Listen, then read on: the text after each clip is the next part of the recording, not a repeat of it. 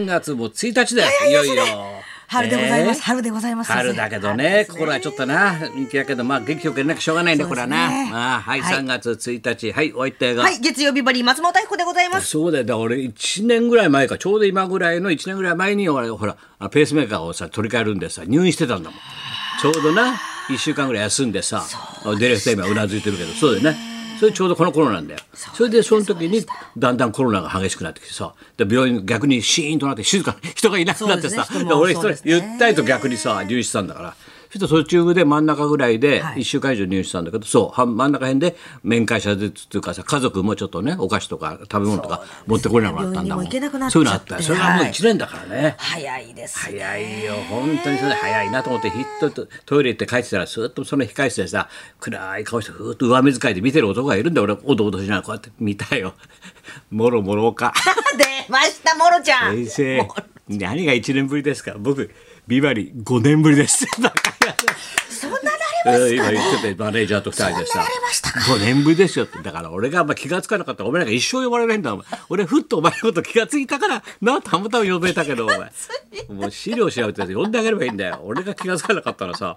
ほったらかしですって。いやもうねお芝居も全部中止ですって。大変だよね。だ役者さんとかさもう実演者だね。それで昨日だからその実演のね文化芸術の実演の苦悩を描いたドキュメンタリー。1時間もう実演者っていうももののはい。苦悩だよ、この1年間のコロナと戦う、それがお前ドキュメンタリー翔太だよ。出ました、昨日昇太師匠。1時間と1時間。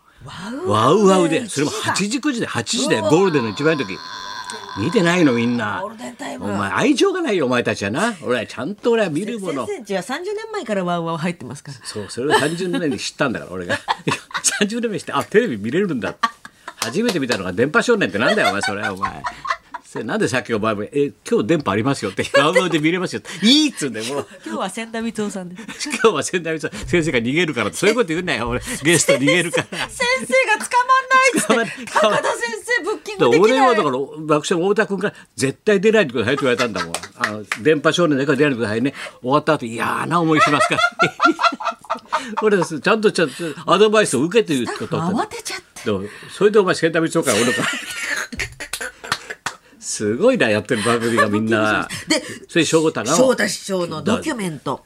やっぱりさ言わないけどやっぱあいつは大変だったんだなやっぱこんな時期にさ会長やる人いないじゃん普通だったら歌丸師匠が亡くなったから副会長である小遊三さんがそのまますんなり上がってはい。会長になると思うだろ？そしたら小遊三がまたああいう男だからほらもうね楽したいよみたいなさ 一言楽したいうんって後輩ぶって振り返ったら振り返ったら翔太がいるからとだ後輩。お前になれっつってさ。それでさ翔太がなってそうしたらほらなコロナだから。そうですよね。だから落語何百年こう歴史があってもさコロナと戦ったさ会長いないよ。です。寄せやらなんやら大変そうだいつ閉めるかどうやってお客さんを何人入れるか。それをさ毎日打ち合わせやったり会議やったりさで向こうの教会の市場さんなと会ってあと自分の人とか寄せの席でみんなしょっちゅう集まってさややるわけだよ。だって何かあったら大変だお客さんが出たら大変だし、あれ責任者って大変だなと思って何にもほらあいつまたちっちゃいからさ言わないんだよ俺。ちっちゃいって背背だよ。言わないからさそんな悩んでると思わないからさ。大 表情としていつも明るいので。でその間ほら3人真打ちがあってさやっぱりさでなかなかでうまくできなかったり、で今回今宮地っていうのはねこれはまあ久々のさ抜擢真打ちを作るわけだよ翔太が。なそれ25年ぶり27年ぶりか。で翔太がもう講座で自慢そうに「えー、私以来の抜擢です」なんて。その翔太を抜擢進めたの誰だって俺じゃねえかバカ野郎俺がマスコミ動かしてさやってってさ翔太をさ抜擢の方が話題になりますよってその前小遊三もそうだもん。小遊三と仕掛けたの俺でさで翔太でで今回宮地だからね。で私以来の抜擢ですなんてさで宮地がまたいろいろすごい人気なんです。うちの近所国立演芸場来るからさちょっと問い合わせてもらったんだよ知らない。にさ、ほとんど完売もう、もう寄せ入れないんだよ。すごいんだよやっぱりもう最後の切り札だから翔太の。切り札。それをずっとドキュメンタリーでやってんだよ。すごいですいやいやいやいや大変だったと思うよ。も大変だったんですね。でも最近やっぱ見てるとなりが良くなったな。かみさん相当金持ってんな。私服の洋服はいいけどほら着物の上にふっとトンビつってさ和服のコートみたいなので上から羽織るはいはい。ちょおしゃれなトンビさふっと新潮書みたいなのスッと引っ掛けてんだよ。おしゃれなのさ。あこれは金使ってるなと思ったもん。い師匠いいわいね谷町見っけだなと。かみさんだ谷町。スポンサーおだんおだんいいだよ。ドッグドッグドッグフェアじゃねえや。なんだドッグフェアドッグなんとかだろ？もうほら犬だから犬だから儲かっちゃうワンワンワンワンなんてさ。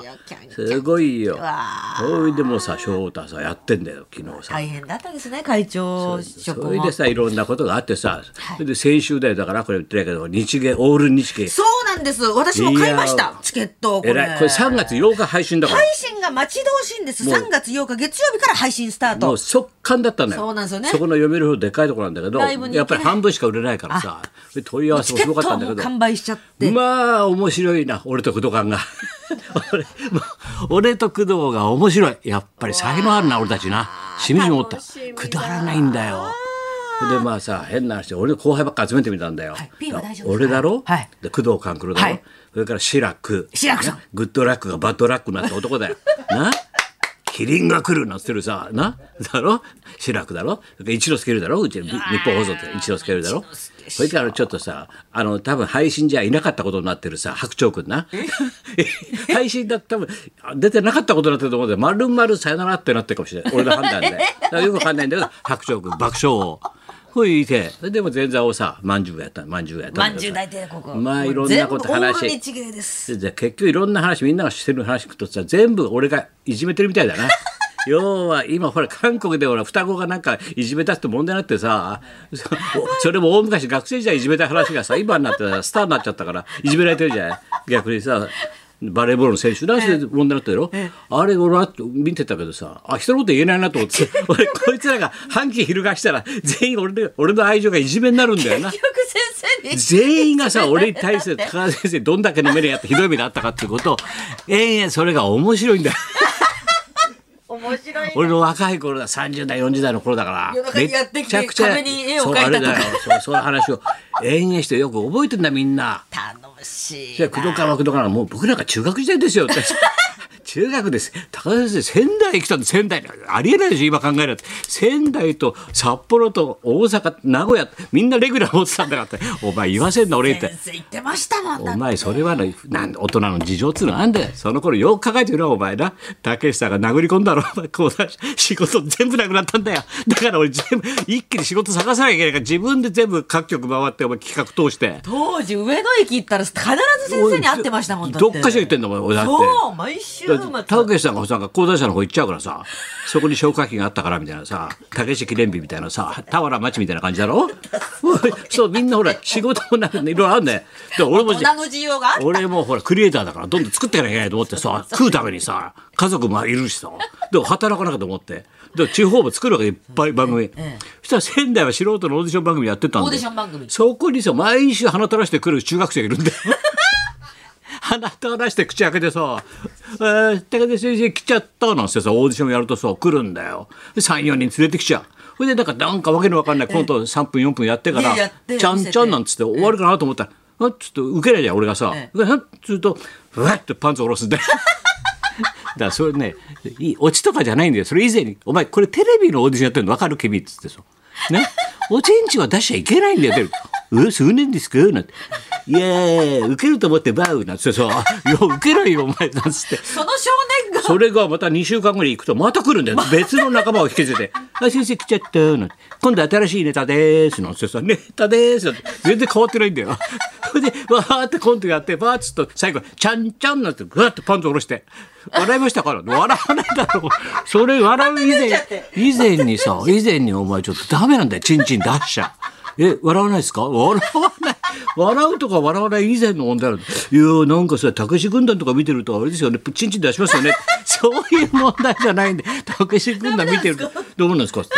それであいつは本当さ、仙台の子供だったんだよ。それがなんか俺に憧れて、先生に会えると思ってで日芸に入ったんだよ。ええそしたら古い先生いないんだもん。それいない、働いてたよ、も高田先生に会えると思ってう。いないに決まってんだって、あいついると思って来てんだよ。日芸受けたんですそよれでさどこのこのそれで大人計画行って、はいもう学校も行けなくて、はいビバリーばっかり聞いててさビバリーばっかり聞いててさ学校も行かないで、はいそれで大人計画行って、はいそれから一世尾形のファンだから一世尾形の芝居を手伝ったりなんかしててそんなこといろいろあってさばったり俺とどっかで会ったんだろうな「ええそうえー先生覚えてますか?」なんつうからそう「え知らない覚えてるわけないだろお前なんかえー?」なんつって「僕ですよ僕」なんつうんだよ「覚えてます？何ですか?」「じゃあ」なんてパッと話して 俺股間見たら「あ仙台の?」って。それがオチだよ。ああ、仙台のな。つって。僕ですよ。ちょっと下ろしたら、ああ、股間見たら分かったよ。ああ、仙台の子だろ？な業界入ったのか。業界入った。すごいだろ、オチが。もう本当なんだよ。それがあの巨匠巨匠。巨匠工藤川さんです俺、よ俺の話を聞けだもん。俺の話聞きすぎだよ、お前。俺の家の話まあ、今度話すけど、また白鳥の話がすごいんだよ。俺が、俺に対してひどいんだよ。あることないことしゃ俺僕はどんだけいじめられてると思うんですよお客さんなんてさお客さんにさもうトータルなんかさ高田文夫っていう人は鬼でしたね鬼今はちょっと丸くなったとか言われてますけど若い頃は鬼でねなんてさめちゃくちゃ言うんだあいつ。また白鳥さんの話が面白いでしょ面白いんだよ。先生にいじめられるじゃあぜ話。ひとも3月8日から配信スタートでございます白鳥が映ってるかどうかをお楽しみに。お楽しみに。ということですね。はい、はい。えー田中さんもあの爆笑問題復活 あ漫才が。ね。よかったですね。テレビでワイドショーでもやってましたよ。よかったよ。もう太田さんも本当にもう嬉しそうな顔。ね何ツッコミ。よりだな。今度太田体気をつけないと。な血圧上げないように。本当にもう、はい。じゃあ行きますか。私も飲み会を断らない男として有名ですけどね。じゃあそろそろ参りましょう。はい、役者で芸人今やベテランもろ諸岡さんのま登場、はい高田文夫と松本明子のラジオビバリーヒルズ